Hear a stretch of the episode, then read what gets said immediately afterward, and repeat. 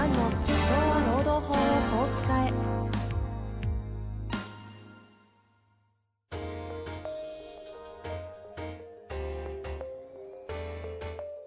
法律の下で展開されるビジネスの世界。ポッドキャスト社長は労働法をこう使えば弁護士の向井蘭が経営者の立場に立って経営者が知っておくべき労働法の基礎だけでなくビジネスに関する法律の問題を分かりやすく解説します。こんにちは、遠藤和樹です。向井蘭の社長は労働法をこう使え。向井先生、よろしくお願いいたします。はい、よろしくお願いします。さあ、はい、よいきますか。ろしくお願いしま早す。速いきたいと思います。はい。今日の、えー質問は、社会保険労務士35歳の男性からいただいております。はい、ありがとうございます。えータイトルがですね、社労士で開業するなら、都心と地方のどちらがおすすめですか？いきます。向井先生、遠藤さん、いつも楽しいポッドキャストを拝聴しております。えー第226回では質問を取り上げていただき、ありがとうございました。今後の顧問料決定の際に参考にさせていただきます。向井先生に一つ質問があります。私は社労士として開業する予定です。開業する場所は都心と地方のどちらがおすすめですか？というのはこれまで東京はビジネスのパワーが強いから東京で開業するのが有利と単純に考えておりました。ですが、ある弁護士から東京は競争も激しいから地方の方が良いのではとアドバイスをもらいました。そこで社会、えー社労士数と企業数の比較を都道府県別で行ったところ、と社労士一人当たりの企業数は東京が最も少なく、うん。沖縄が一番多いという結果になりました。うん。そうなると単純に沖縄で開業するのが一番有利な気がしてきて混乱してきました。うん。かっこ笑いと。うん。向井先生のご意見を教えていただけると幸いです。はいはい。面白いです、まあ、私に聞いてもしょうがないような気もするんですいけど。やいや、俺、こういう系得意じゃないですか。俺だって経営的視点に近いですよね。まあ、あとよく、社労士の先生、ね、よくあの、接することが多い方なんで、はい。まあ、わかる範囲で申し上げると、はい。あの、地方でこう講演に行ったり、ええええあの、いろんな先生と話してると、うんと、もう40代でも若手っていう地域が結構あって、なるほど。40代でも若手、2番目に若いんですよ、とかっていう。ぱそういう先生はやっぱこう、同年代の社長さん相談しやすいらしくって、はいはいはい。2代目の社長さんとか3代目の社長さんとかから相談よく来るって言ってますね。税理士も地方同じですね。ああ、そうですか。はい。だから、まあ、その年齢が武器になるわけじゃないんですけど、はいその事業、別に年齢関係ないですから、まあ実際は営業上は関係あるんで、うんうんうん。あの僕がおすすめなのは、沿線の人口が伸びてる地方のこの路線があるんですよ。ほうほ何、何とは言いませんが、う。ほうほ あの、調べるとわかりますからう。。はいはいはい。鉄道が新しくできて、あとは路線が新しくできて、はいはい。人口が伸びてる地域っていうのはあるんですよ。あの、つくばとかあっちの方に向かばう路線とか。もそうだし、あとなんだろうな。柏の葉とか。柏、あ、そう、あそこら辺も、まあ、もともと工場とかありましたけどね。えまあ、つくばエクスプレスなんかも典型ですえけど、えあとはなんだろうな。うーんと、あとはもうないか。あれ？うーん、まあえ、副都心今が。年、あ、そうですね。あれ伸びていくとなんかいろいろありそうですね。大宮なんかも人口、昔に比べればどんどん人口が、どうなんだろう、増えてんじゃないかなっていう。なるほどね。そういう目線ですね。はいうんはい。あのー例えばね、裏、弁護士会もそうなんですけど、浦和と高崎とか、おあ浦和と大宮、高崎と前橋とか、県庁所在地じゃないところが新幹線通ってるとかあるじゃないですか。ああ、はいはいはい。で大体あの、事業は役所中心なんで、え県庁所在地にできるんですけどえ、なるほどね。で、八王子もそうなんですよ。ええ八王子も、あの、八王子にこう役所があって、でも立川の方がもう今、どんどん発展してるじゃないですか。そうっすね。逆転しつつあってまあ、あまあ、業種業界によるんですけど、事業も、まあほとんどもう逆転しつつあるですよ。はいはいはい。やっぱりあの、電車のその通り道と人口の流れで仕事も変わるんですよ。だから、侮れなくって、僕だったら、まあそういう路線調べて、東京と繋がってるけど、人口が増えてるけど、車両指数が少ないとか。あとは東京だったら、あの、支部がいっぱいあるんですけど、で、僕も講演よくさせてもらうんですけど、例ええば渋谷とか新宿とか、うん千代田区中央は若い社労士の先生もいっぱいいるんですよ。ところが、あの、ちょっとこう、西とか北に行くと、うん。はいはい。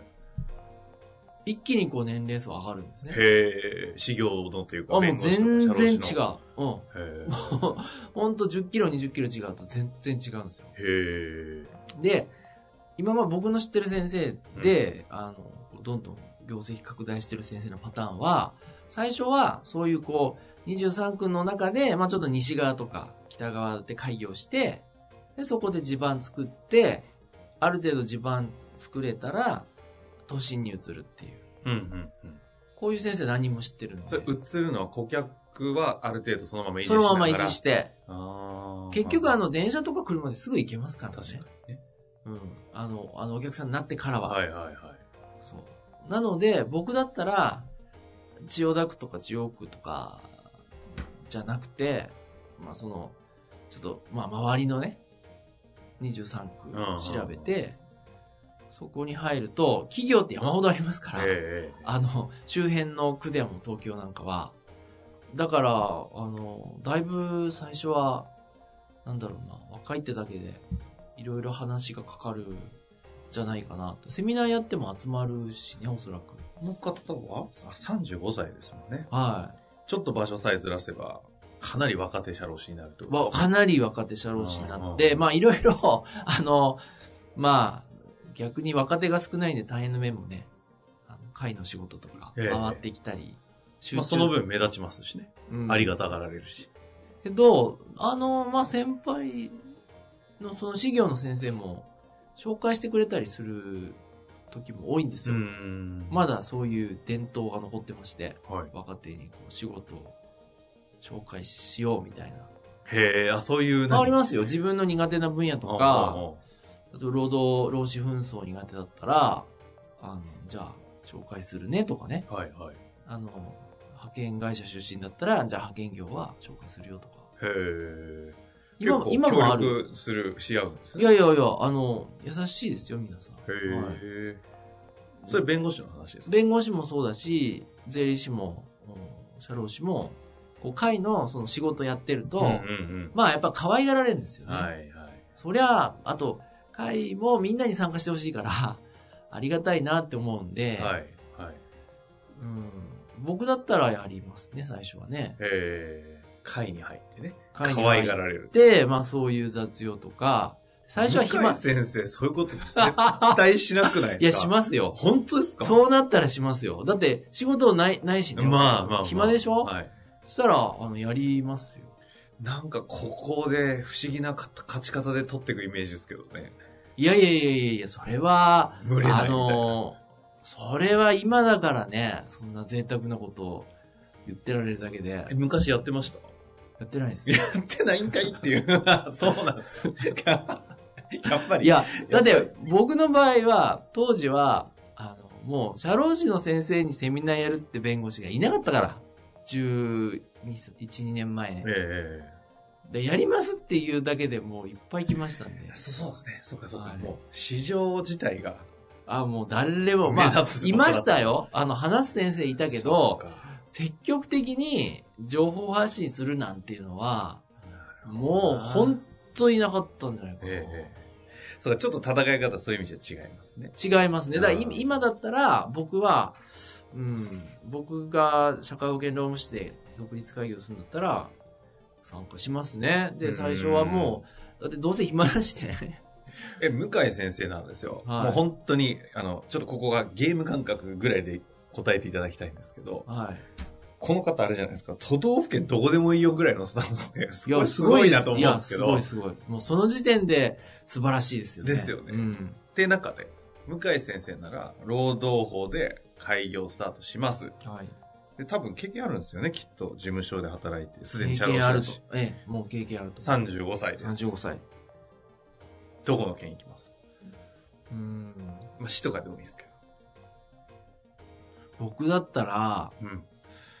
東京のやっぱりこう、あの近隣の区ですかね。はあはあはあ。まあうん、ピンポイントで、例えば、例えば、例えば。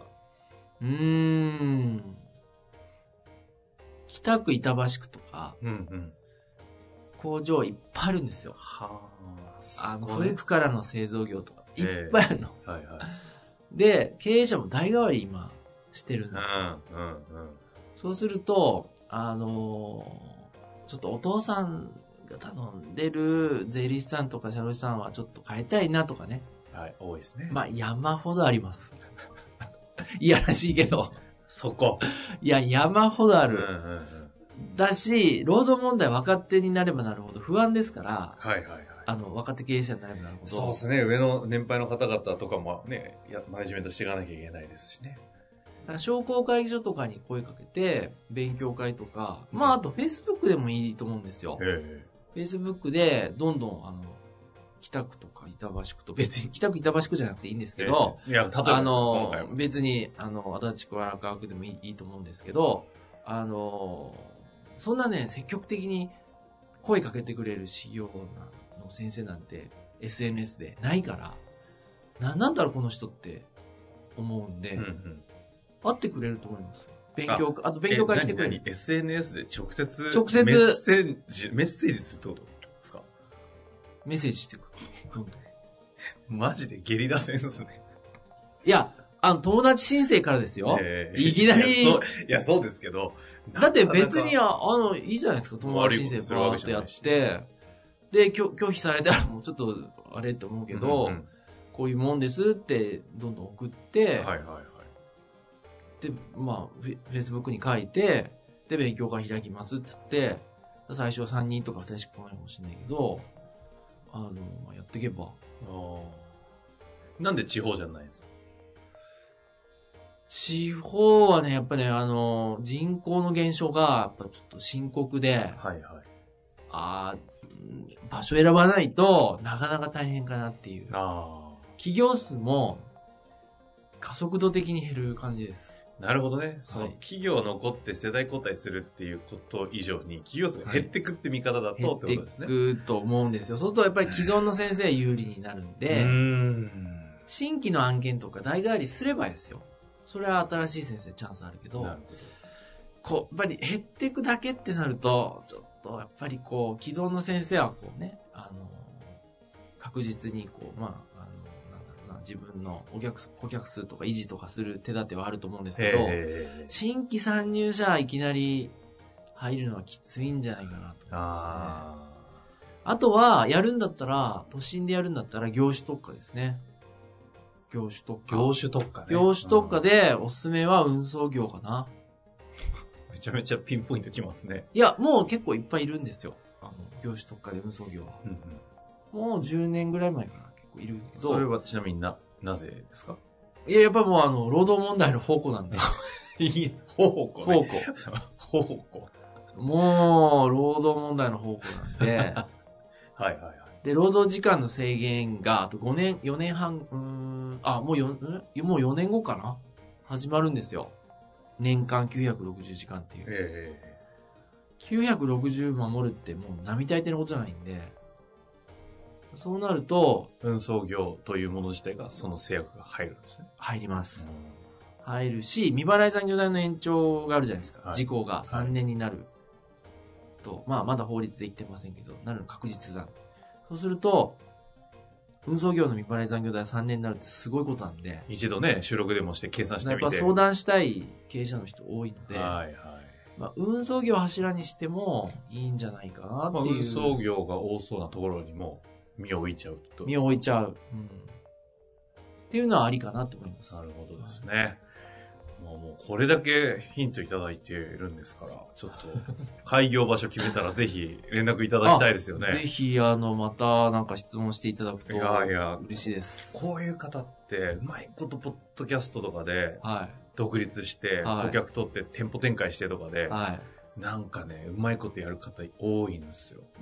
そその感じしますね、しますよね。ぜひ頑張っていただいて。優秀な方だと思いますね。はい。ポッドキャストを通して開業成功しましたって事例になっていただいたら嬉しいですよね。はい、で、ゲストに来ていや、本当ですよね。それ嬉しいですね。はい、というわけで、また、ご質問お待ちしております。はい、ありがとうございました。中井先生、ありがとうございました。はい、ありがとうございました。本日の番組はいかがでしたか？番組では、向井蘭への質問を受け付けております。ウェブ検索で、向井ロームネットと入力し、検索結果に出てくるオフィシャルウェブサイトにアクセス。その中のポッドキャストのバナーから質問フォームにご入力ください。たくさんのご応募お待ちしております。